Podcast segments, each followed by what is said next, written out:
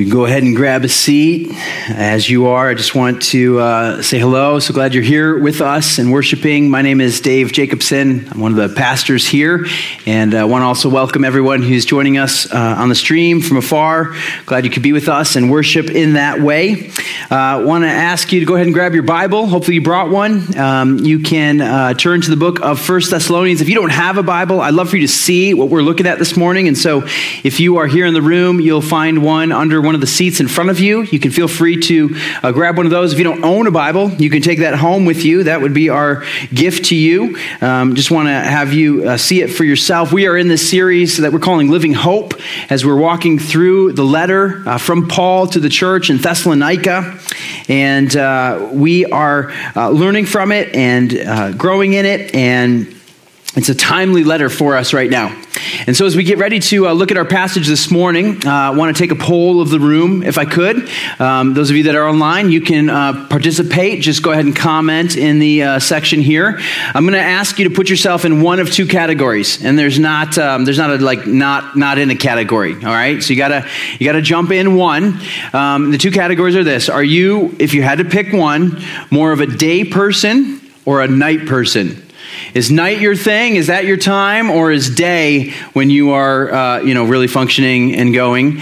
Um, think about it for just a second, all right? And ask for those of you in the room, show of hands. Those of you online, you can put in the comments. So those of you that are at night people, let's see, where you at? Raise your hand, night people. All right, there's quite a few. A lot of our younger folks, some of the older folks, and uh, yeah, we got a mix. It's all good. Okay. How about uh, day people? Where are the day people? You got to pick one. If the person didn't put, put your, uh, their hand up next to them, you just like elbow them and call them out. Yeah. All right. So, um, you know, we tend to get in one of two categories. And what I've experienced, and certainly is true in our marriage, those of you that are married, you tend to kind of marry the opposite, uh, which sometimes cause some, some issues, some problems, right?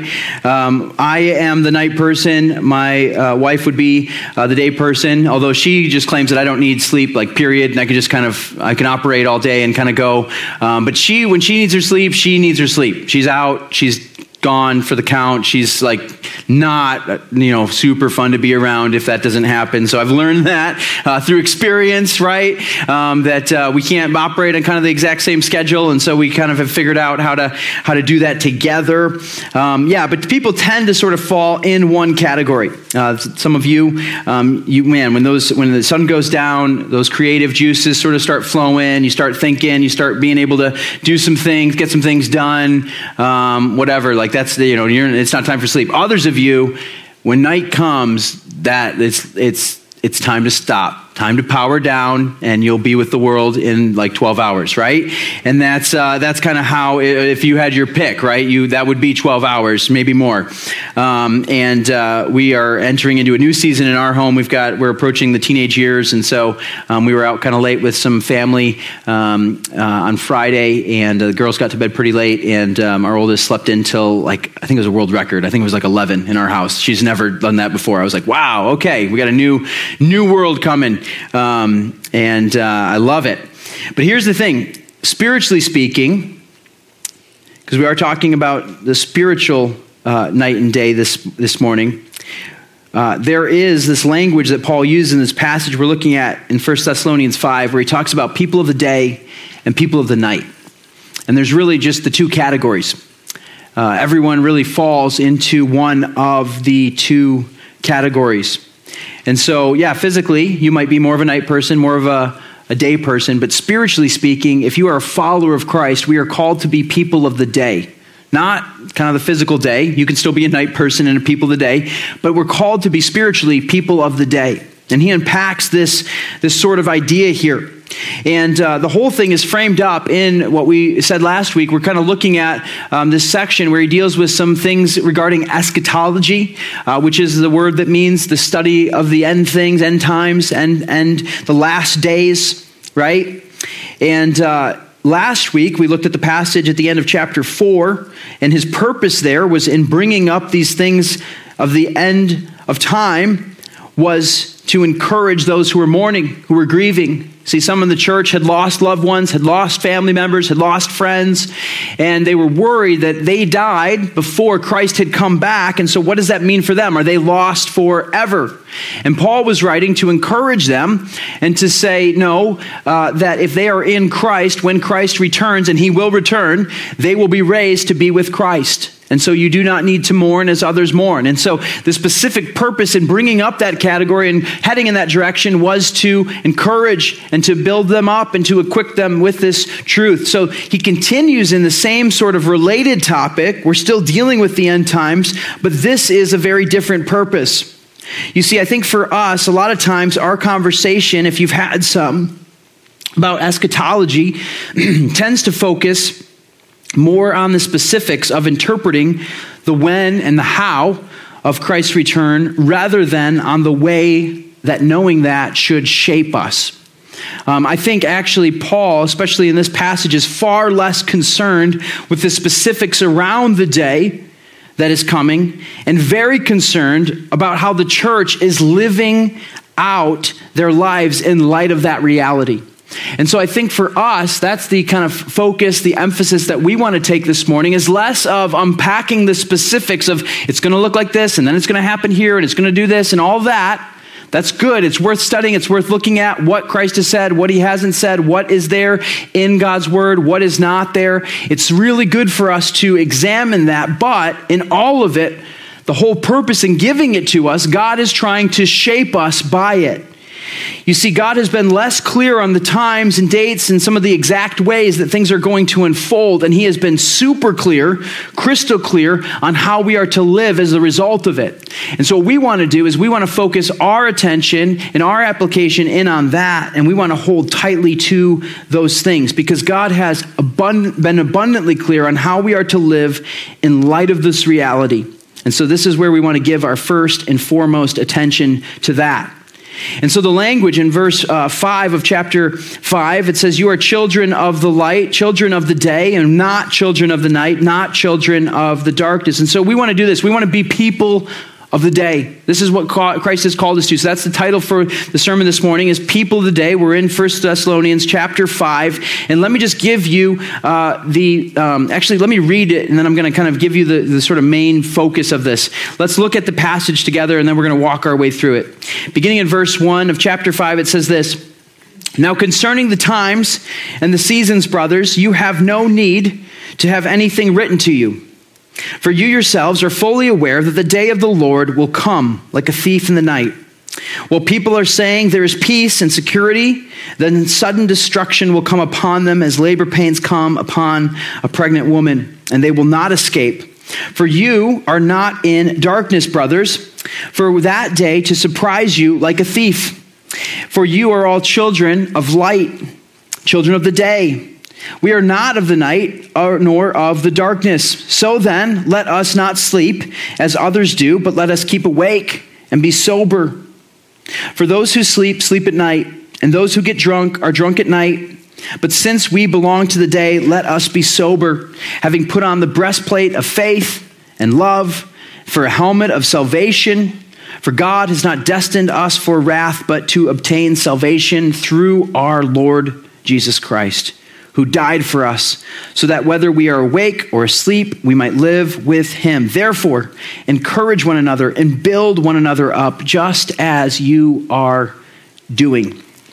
This is God's word for us. And the main thrust, the main thing that we want to see here this morning, the main place that this passage is going is this. Here's the big idea. I encourage you to write it down if you're taking notes. It's this is that our future reality must shape our present identity.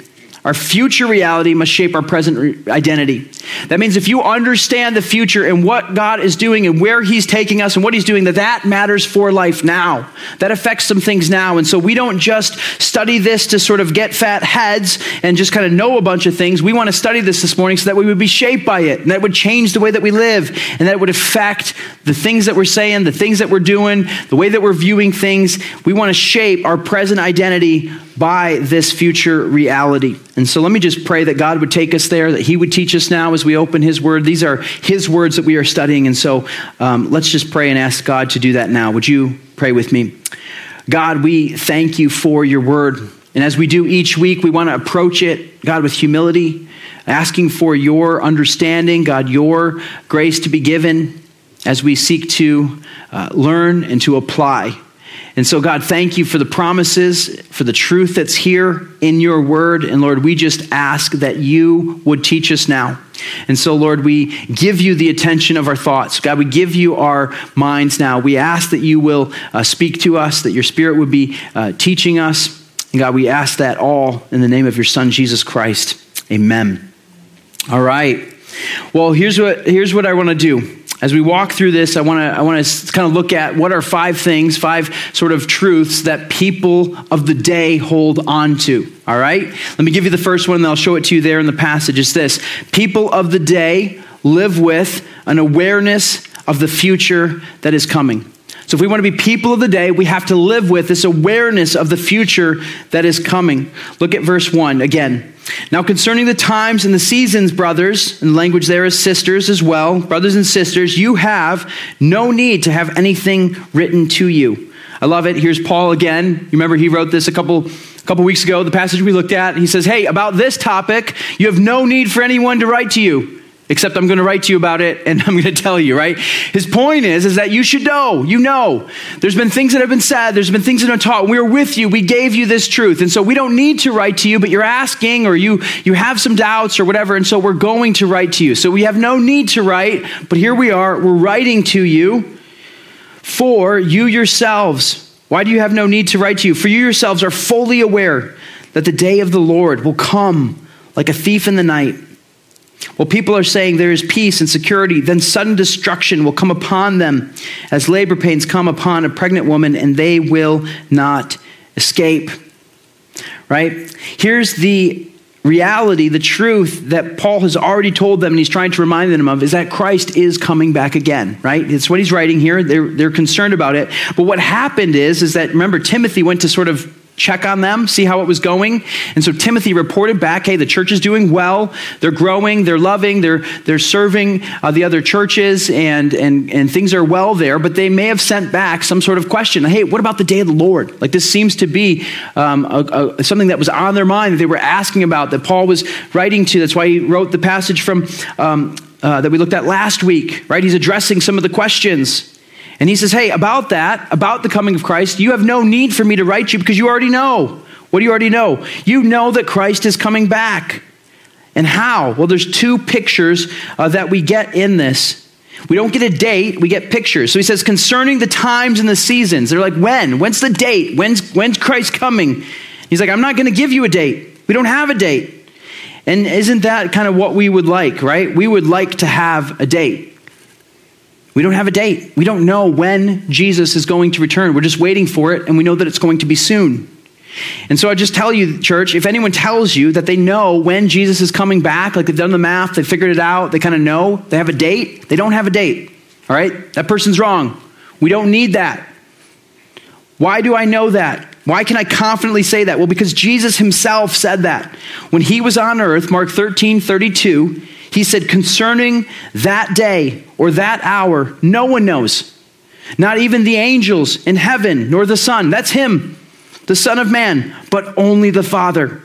When Jesus was on earth, only the Father knew the date. He's like, the angels don't even know. So we don't know. If someone says they have a date, they don't know. But yet, what happens? People continue to pick dates and say they know when Christ is coming back. There have been books written about dates. Have you seen them? Have you read them? Do you know? Have you ever looked at any of those? What's, what's funny to me, and I'm not making fun of you if this is you, I'm just saying don't do it ever again, like it's foolish. Um, you don't need to buy these books. Read your Bible, and it will tell you that there is no date. We don't know the date. This guy, Edgar uh, Whisenant, I don't know how to say his last name. I apologize, Edgar. Um, but you wrote a book, Edgar, if you're watching this. I don't think he is. In 1988, he published this book in 1988, and his premise was Christ was coming back in 1988. The title of the book was 88 Reasons Why the Rapture Will Be in 1988. Well, here we are in 2021, and we know that that didn't happen. Uh, but that wasn't Edgar's only book. He wrote another one the next year. It's called The Final Shout Rapture Report, 1989. He got some things off, and so he wrote it again and said, no, it's actually coming this year. 1989 is going to be the, the year. And here's the thing he sold a lot less of those books, but people still bought that book. If it's like volume two of like, I have a date, I don't know what you're doing at that point, right? But that wasn't where it stopped. Volume three came out four years later, 1993. 23 reasons why the war rapture would happen in 1993. And then he wasn't done again in 1994. All right, decidedly, less sales each and every time. But here's the point poor Edgar, he's missing it. That was never the goal. And so, as the people of the church of Thessalonica are writing to Paul, are sending word to Paul, they want to know the times, they want to know the seasons. Hey, what's the date? When's Christ coming? What's it going to look like? What are all the circumstances? And Paul's like, You have no need for me to write to you. Why? Because you are fully aware. See, people of the day are aware that Christ is returning. And there's two pictures that he gives. You know that Christ is returning, and it's going to come, what, like a thief in the night, and like labor pains to a pregnant woman. These are the two pictures that we have of this. And, you know, we can kind of wrap our head around both of them. Um, in some degree. I think, uh, you know, on the second, the pregnant woman, I've walked with my wife through five pregnancies. I would never claim, ladies, just hear me on this, okay? I'm not claiming to know what that's like, all right? So that's not, I'm smarter than that. I'm not an idiot. Um, so I'm not going to stand up here and say that. But I think the point of the illustration can be clearly understood. Let's look first at the thief in the night. It says, while people are saying there's peace and security, then sudden destruction will come upon them, right? They will not escape this idea that they're going to be surprised, they're going to be caught off guard. You know, um, it matters when that uh, visitor comes, right? Uh, we've never had a thief in our home, though we did have one in our car. The most annoying part about it, they rifled through our car and they stole that little ashtray. I keep changing that thing and it was gone. They took it. They took the whole ashtray. I'm like, just take the change, leave the ashtray. It's more. It's worth more than all of the. I had to track this thing down on eBay and get a new ashtray, and uh, you know, kind of auction some guy out from uh, from like you know Ohio or something. I, and, and, man, it caused such a pain. But one time, one time. Um, our oldest came into our room in the middle of the night, and if you have kids, maybe you've experienced this. There's like that incoherent talking sort of happening, and we're like, "Oh, she's still asleep." Like, you know, you really, as a parent, you know, in love, want to mess with them at that point. Um, but we didn't. You know, we kind of like tried to hear what she was saying, and she was expressing something about being sort of hot. She wanted a drink of water. She was trying to do something. We didn't quite understand what she was saying, and so I said to Brie, I said, ah, I better help her get back to bed. I'm just going to make sure she kind of gets there. And so what I did is I kind of walked out of her room, and uh, her room's kind of around the corner, but I have to pass the stairs that go downstairs, you know, um, to our main level. Um, to, uh, to get to her room. And when I did, I looked down, and right there is our entryway, and the front door was wide open. And this is like 2 a.m., this is the middle of the night, okay? So at 2 a.m., when your front door is wide open, that terrifies you. And I figured, I don't know what she was doing, but my best guess is like she was trying to get out. She wanted to like cool off or something. It was a cooler night and she was looking for some, some relief there. And so she's like, I was like, I, I don't think I slept for the rest of the night, right? Like I was terrified because that's not you don't want to see your door open in the middle of the night. We like started doing that little chain thing and we're like man we're going to put some bells or something down there so she can't get out. But turn this picture around right? If it happens 2 p.m., middle of the afternoon, I walk by and I see the door open, totally different reaction, right? Because I'm like, oh, kids left the door open again. Crazy kids, right? Go down, shut the door, and it's no big deal. But because it's in the middle of the night, you're not expecting it. See, this is the kind of the picture. It's like this thief. I, that's what that was my question. Did someone come in? Like I think it was Ellie, but did somebody else? Was there something else happening? Right? That is the picture, is that you're uh, caught unaware. But he says, no, you yourselves are fully aware. The day of the Lord will come like a thief in the night.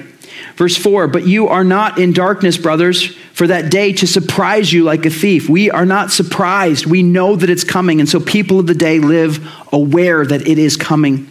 The other illustration, the other picture he uses there is like labor pains to a pregnant woman. Put yourself back in the day and in the time thank the Lord that technology has advanced. We have a little bit more um, sort of technology around uh, childbirth. Um, but that was a scary time for families, for women, for the babies being born.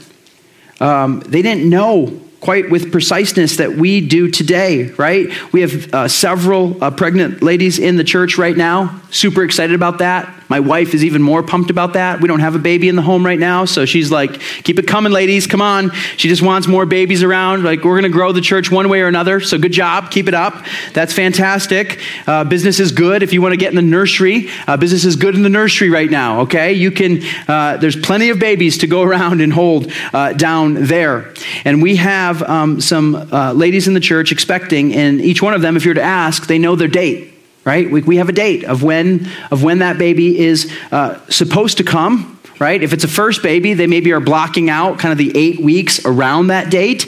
If it's their third or fourth, they're like, man, I really hope it's got to come like on the date because I've got things to do after, got things to do before. I'm kind of sexually, like just scheduling for that day, right? Like that's, that's kind of it. But they didn't have that as Paul's writing, like they had some good guesses, but they didn't know kind of with the preciseness of what we're looking at. They didn't have the ultrasounds to sort of know, hey, it's getting closer, or we need to, you know, you can expect this, or that kind of thing. I'm sure there were plenty of times that they were sort of caught unaware when the child pains start to come, right? The labor pains begin to come. There's no turning that off. It's coming. This baby is coming. And that's what he's saying is that there, when, when Christ comes again, when this day comes, it will come and catch some unaware, and there is no stopping it. They will not escape.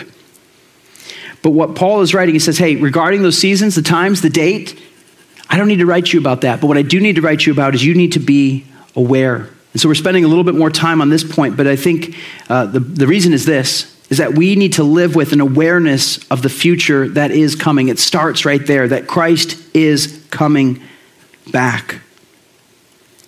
We don't know how, we don't know when, we don't know all of the ways that it's going to unfold, but we are fully aware that Christ is coming, and we live with that awareness in light of that day. And so, as the church, for generations, for centuries, has tried to determine and figure out, like, what has Christ told us? Because he's told us other things about his arrival, right?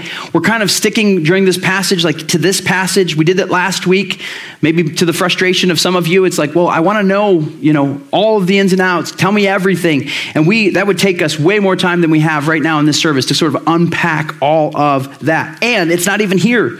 Like, that's not what Paul's writing about. But, I just want to hear you to hear me say it's worth studying. Like it's worth looking at how these things unfold. So the book of Revelation has been given to us for a reason. We have some of these prophecy, these, these passages of prophecy where it says how some of these things are going to play out, and we sort of do our best work to interpret and to understand what it is. Most of the disagreement, or most of the confusion, I should say, really rests in what this thousand year reign of Christ is going to look like. Like that's where most of it sort of comes down to for the church today. And uh, that's mentioned, if you want to look at it later, on Revelation chapter 20. Uh, first six verses, especially, speak about this thousand year reign of Christ. We call it the millennium.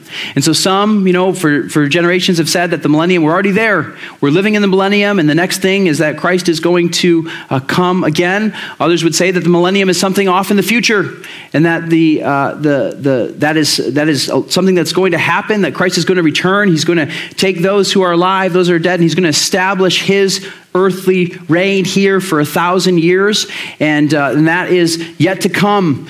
And there is this sort of disagreement with that. Now, I would just say for us today as the church, is that we need to begin with this awareness that Christ is coming. Let's do the work, let's look at it, let's study it, but let's not divide more than we need to over these things because you can there are faithful believers faithful christians who land in different spots on this. As a church we do land somewhere. We have landed somewhere. I just want to read from our doctrinal statement where we are at as a church. It says this uh, we believe in the ex- and expectantly await the glorious visible personal premillennial return of the lord jesus christ. The blessed hope of his return has vital bearing on the personal life service and mission of the believer we believe in the bodily resurrection of both the saved and the lost. The lost will be raised to judgment and experience eternal wrath in hell. The saved will be raised to eternal joy in the new heaven and the new earth in the manifest presence of God. Now, again, I don't have time to kind of unpack all of this, but I believe that this is the place for us to land as a church. But again, we want to hold some of the specifics of the how and what it looks like a little bit loosely and understand that, you know what, we probably don't have it all figured out. But the point that Christ calls us to, the point that Paul is driving home for the church is true for us today is that if we are people of the day, we live aware of the future that is coming. And so do study it. I'm not, don't hear me say that it's not worth studying. It's totally worth studying. Do the work. I'd love to talk to you more about it. If you want to like figure it out and kind of talk, drill down more, well, what about, okay, premillennialism, what are we talking? Pre trib, post trib, mid trib? What is this? If that doesn't mean anything to you, that's okay, all right? Like, it's worth studying, though. It's worth looking at, and we can figure that out together. The big thing is Christ is coming back. Here's the second thing write this down. People of the day live with an identity in the Lord that is transforming. An identity in the Lord that is transforming. Verse 5 You are all children of the light, children of the day. We are not of the night or of the darkness. Notice the language that Paul uses there. He says, You are, you are this, you are that. You are children of the light, you are children of the day. And then he says, We are not, we are not of the night, we are not of darkness. This is identity language. You see, we have a thousand things that are trying to define us, a thousand ways that we try and define ourselves, right? Um, there's many, many things that we would point to, and that our culture would point to, that our world would point to, that would define who we are, where we find our identity. We've said this before, and we'll continue to beat this drum is that our identity, church, is to be found in Christ alone. He is the one who defines who we are. And so this isn't something that we sort of arrive at on our own, just kind of thinking about it. This is something that Christ gives to us. He gives us this identity. And so he has made them children of the light. He has made them children of the day. That's what he's done for us. Christ makes us so that we are people of the day. And that identity, when you know your identity, that shapes and defines who you are. It transforms you. This is the language that's used in Romans 12, too. It says, Do not be conformed to this world, but be transformed by the renewal of your mind, that by the testing you may discern what the will of God and what is good and acceptable and perfect. It's this not conforming to the world, but being transformed. That begins with that understanding of your identity. And I would just say this the world would agree who you are is super important, right? Who you are is super important. But I would say this is how you get to understand who you are is even more important. Like who God says you are is the most important. That is the reality that matters so essentially for us. And I wonder today do you know who God says you are? I know some things about you. I know that God created you in his image. I know that he cares for all of his image bearers enough that he would send his son to die for you. If you've never received the free gift of salvation that's offered through the work of Jesus Christ on the cross, that that's something he's holding out to you. But I know this if you have confessed in Jesus as your Lord and Savior, you've believed upon him for salvation, then I know that you are a person, a people of the day. That he's transformed you, he's made you, he's turned you into this. Who you are is determined by God. And I would say that who you believe you are is almost equally as important. You need to believe the same way that God believes. What he believes about you matters, and what you believe about you, it should align. And so, if God says you are this, then you believing that and living that out and being transformed by that, being shaped by that is so, so important. And that's what he's reminding them. He says, Listen, you are children of the light, you are children of the day, and this truth should transform you. Believe that he is doing this work, and he's the one who's doing the shaping. You know, I've got just a bunch of kind of or several kid illustrations. Can I use another one? I got I got one more coming. So um, I, I've said it before. There's not a lot else happening in like life right now. I'm kind of like here and around you guys, and then I'm home with my kids.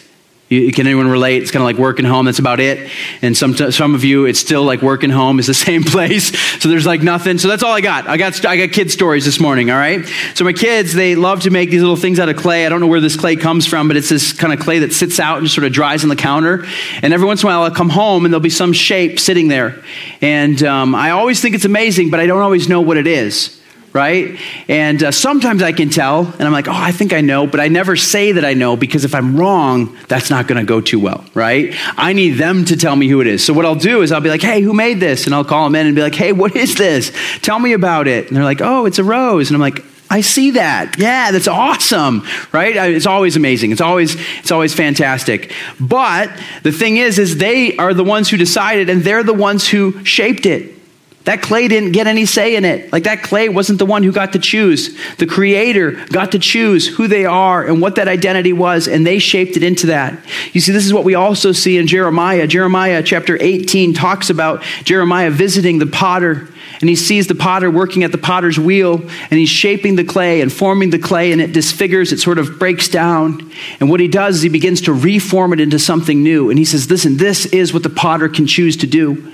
And this is what the potter being God, is choosing to do with Israel at the time. That they've walked away and they've disobeyed and they've been become deformed, distorted from God's picture for them. But he says, but if they submit to the potter's hands, if they listen to what the potter has said, if they begin to follow the potter's ways, that he can reshape them and reform them into something new. This is what he's doing in our hearts.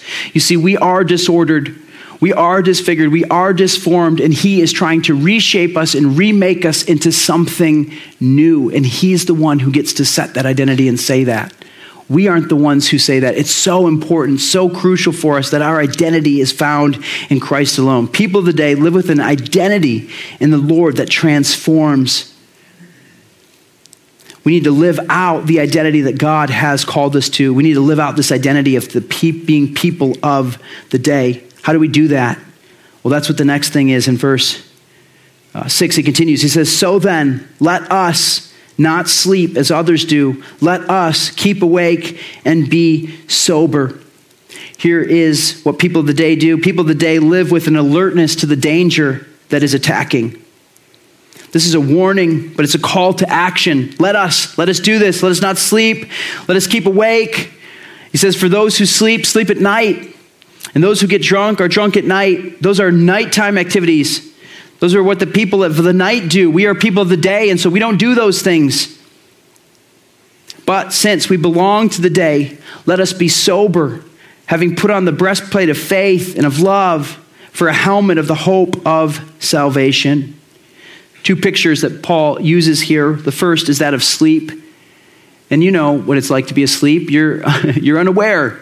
You don't know. Some of you like wish you could sleep like that. Some of you maybe sort of hover, you know, you just kind of like you're on like just like that um, you know, if you got an electronic device or something, you kind of tap and like, you know, springs to, to life. Others of you are like power down, right? Full reboot needed. It's going to take a minute to kind of get that thing going again.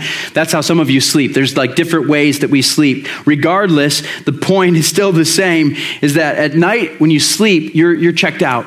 You're not aware. You're, you're, not, you're not there. You're not present for it. And he says, Listen, let us not sleep. We need to stay awake. We need to stay engaged. We need to stay in tune with what God is doing. My daughter says, Dad, does that mean you can't take naps on Sunday afternoon? I said, No, no, no, you're misapplying that passage. I said, You need to read your Bible closer, girl. Like, this is, that. she's like, Dad, are you going to sleep this? I'm like, No, that for sure, Sunday afternoons are for naps. You can sleep during the day, right? That's not what he's saying. He says, spiritually, let us keep awake, keep engaged, because those who sleep, sleep at night. We are not people of the night, we're people of the day, so let's stay awake. And he says also, those who get drunk, get drunk at night. Now, he's fully aware. He knows people sleep during the day, people drink during the day. But he says, these are what people of the night do, and they do it at night. Being people of the day, we are not to be drunk we're not to give ourselves over to anything. We're not to be controlled by any other substance or, or again, checked out, numbed, disengaged, disconnected. The point is, let us keep sober, let us keep alert, let us keep a lookout for Christ and his coming so that we are ready for that day to come. He says, because of your identity, because you are children of the light, children of the day, you then should be sober and awake, staying alert. Why? Because there is a danger that is on the attack for us. I said I had another kid illustration. Here it is. My kids have been getting into rollerblading lately this spring. It's been kind of the thing. I loved rollerblading when I was a kid. One of the things that's kind of reignited it in my kind of, I'm, I'm fully like on board with this rollerblading thing because that Mighty Ducks series has come out. Some of you have been watching that, right? Um, we've been we've been watching that. We went back to watch all those old Mighty Ducks. Man, I loved rollerblading because of Mighty Ducks. I thought that was like where it was at. And um, I've been told that rollerblading went away for a while, but I think it's back. If it's not back, like our crew is bringing it back. Like we're here, we're in it. And so they've been a little thrown off by these colder temperatures because we thought we had some good rollerblading days ahead. But as they've been getting these rollerblades, one of the things that we needed early on was okay, we got to get some pads for you guys, right? We need some protection. So they have the, uh, the knee pads, they got the elbow pads, they got the wrist guards, and they got the helmet. Now, Dad, I'm a huge fan uh, of the, uh, the wrist guards because when I was in college, I was rollerblading with a friend and I broke my hand. I wasn't wearing wrist guards. And so I know that those things help and you need those wrist guards. And so I've told them, I said, hey, if you, if you, if you wear, you have to wear like all of it, or most of it, I say, uh, you for sure need a helmet. You definitely need those wrist guards. Knee pads is like, that's recommended. Elbow pads, eh, a little bit iffy on those. You don't hit that elbow that often. And so my daughter, sure enough, um, uh, Martha, was out there yesterday and she was rollerblading and she was not wearing the elbow pads because dad said, yeah, you can kind of take or leave the elbow pads. And sure enough, what happened? Right, she nailed her elbow and it was bleeding and and uh, and I said, well, we should probably start wearing those elbow pads, right? Well, here's the thing: is uh, they're not out there in full on protection, like all, you know, some sort of body armor, body suit, you know, like I'm not rolling them down with, with a bubble wrap or something like that. They just have those key parts are protected and sort of guarded because that's the part that, that is most susceptible, that they're going to fall on, that they're going to hit. Well, part of the alertness is the preparedness that, that, that Paul's calling the church to. Look at verse 8. He says, Since we belong to the day, let us be sober, having put on the breastplate of faith and love, and for a helmet, the hope of salvation. He's like, You need a breastplate and you need a helmet. You need to guard yourself. There are some key areas that are, are susceptible to attack that you need to protect yourself. And here's how you protect it it's with the faith and love in Jesus Christ, and it's with hope of salvation in Jesus Christ. This is what protects that heart, it protects those vital organs. That's what protects your mind, the thoughts that you have. It's protected by the hope of salvation in Jesus Christ. Man, if my kids, if I'm worried about them kind of putting on this protection, how much more so would a Roman military unit, which is where this kind of imagery comes from, how much more would they need this protection? And he's like, Who are you? Like, why would you go into battle? You know, you're sober, you're awake, you're alert. So get ready, get prepared because the enemy is going to attack. And here's what we have to be reminded of, church, is that the battle is real and we need to be ready. We need to be ready. The enemy is trying to attack. And the way that you protect that heart, those vital organs in your life, is with faith in the work, the accomplished work of Jesus Christ, and faith in who he is and what he said. I don't know if you noticed a bit of a theme in our songs this morning. We were talking about the promises and the faithfulness of God. Faith in the faithfulness of God will protect your heart love for Christ, love for Him and for His Word and for His working and for His people will protect that heart. And that hope of salvation, your hope being set in the finished and accomplished work of Jesus Christ, His saving of you will protect your mind and your thoughts. It is your helmet of protection. Who are we that we would be asleep or drunk or unprotected, unprepared for the attacks of the enemy. He's saying, no, no. He says, be sober, be awake, prepare because the battle is real. We need to, we need to be ready, and this begins with an alertness and preparedness. He's called us, this is what people of the day live with. Here's the next thing people of the day live with a promise of salvation that is life giving promise of salvation that's life giving. This is the promise that God has given. Look at verse 9. For God has not destined us for wrath, but to obtain salvation through our Lord Jesus Christ, who died for us, so that whether we are awake or asleep, we might live with him. All of us are deserving of the wrath of God. All of us have fallen short of God's glory. Yet in his love and in his kindness, he made a way that that wrath would be removed. And it is the finished and accomplished work of Jesus Christ on the cross. So, for those of you who are in Christ, who have trusted Him for salvation, I would just say this that there is not one drop of God's wrath that is remaining for you. Jesus has drank that entire cup and it is gone. It says, it says, We are not destined for wrath. Rather, the promise of God is that we would obtain salvation through Jesus Christ our Lord. This is available to all who would call on the name of Jesus. It says everyone who calls on the name of Jesus will be saved. You have but to acknowledge your need for a Savior and turn to Him as your Savior. And this is a promise for your life as well. Because why? Jesus Christ died.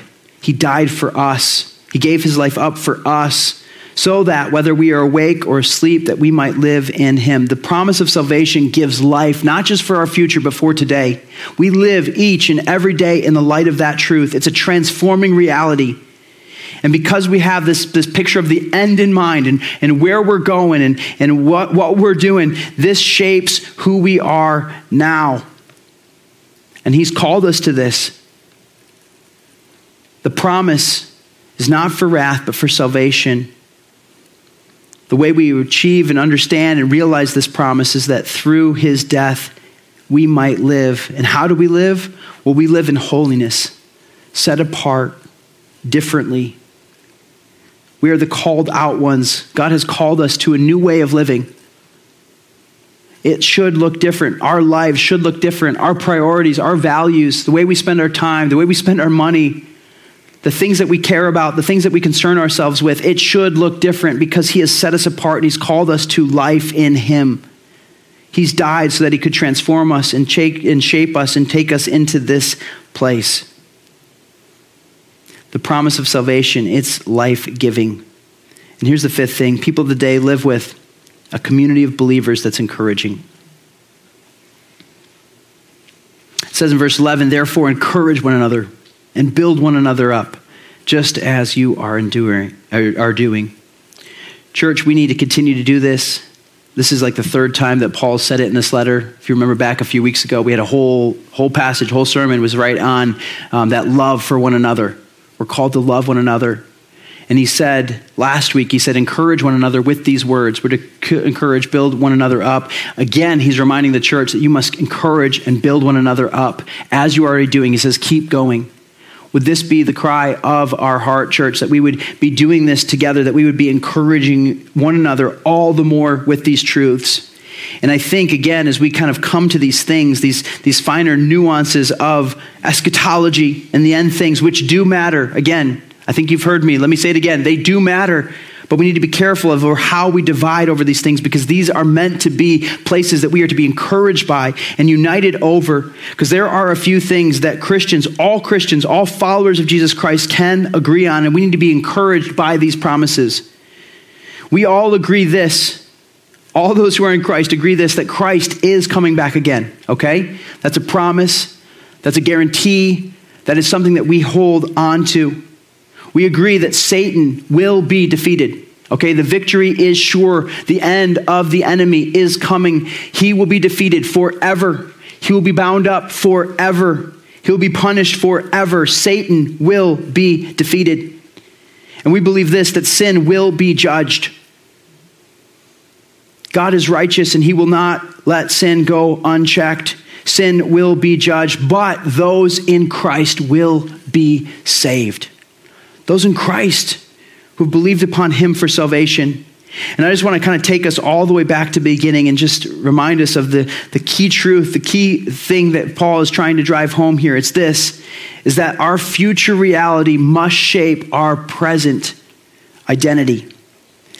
You see, I used to uh, run uh, a lot of um, races. Um, those days have, have gone, but every time I began a race, I always had, there was, a, there was a finish line, right? I never set out to run and didn't know where the finish line was. I knew what the course was, I knew where the finish line was, and I knew I needed to get there. And sometimes I was better at sort of, you know, gauging that race. Sometimes I went out quick and didn't have much at the end. Other times I went out too slow and had like more at the end. But all the while, I was always running every time, every race was like, I'm going to cross that finish line. I got to get all the way to the end. It does no good to start the race and not be able to finish it. But it changed the way that I ran. I ran with this expectation, this desire, this, this kind of driving uh, uh, sort of thought of, of how am I going to get to the finish line. And this is the reality for us as believers that we live with that finish line in mind. The finish line is that Christ has accomplished that which we never could. He's coming back again to receive us with Him and that we live our lives now, our days now, our weeks now, the decisions we make, the words we say, the relationships that we have, all these things are in light of that finish line. And so, church, let's look expectantly, with great expectation, with hope, with encouragement for one another toward that day which Christ will return, that we might live with him. Let's be people of the day now and enjoying this for uh, that we would look forward to enjoying Him forever in this way. Let's pray.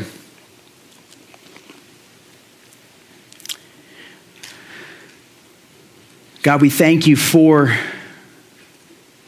your loving kindness toward us.